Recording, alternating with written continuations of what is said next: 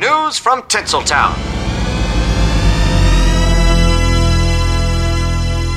It's Friday, so we'll start with the new stuff in theaters. The big release this weekend, in what's a pretty slow weekend, you know, what with the Super Bowl and all, is Lisa Frankenstein. It's rated PG 13, and it's a horror comedy about a teenage girl who reanimates a handsome Victorian era corpse and starts to rebuild him to become the man of her dreams.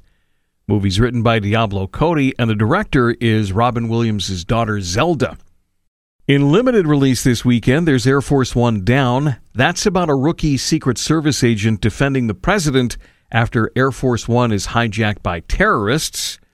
And also in limited release, Popular Theory. It's a coming of age comedy about a 12 year old genius who teams up with another nerdy classmate to try and win the science fair by creating a gum that makes you popular course, the theaters won't be too crowded this weekend because we'll be watching the Super Bowl. It'll be broadcast in more than 230 countries to an estimated worldwide audience of over 1 billion people.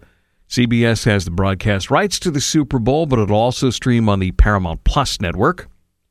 Celebrity relationship stuff. Johnny Galecki from The Big Bang Theory announced in an interview with Architectural Digest of all places that he got married and he and his new wife welcomed a baby girl. And Mark Ruffalo got a star on the Hollywood Walk of Fame. Jennifer Garner was on hand for the ceremony, and they even did a bit of their thriller dance from 13 going on 30.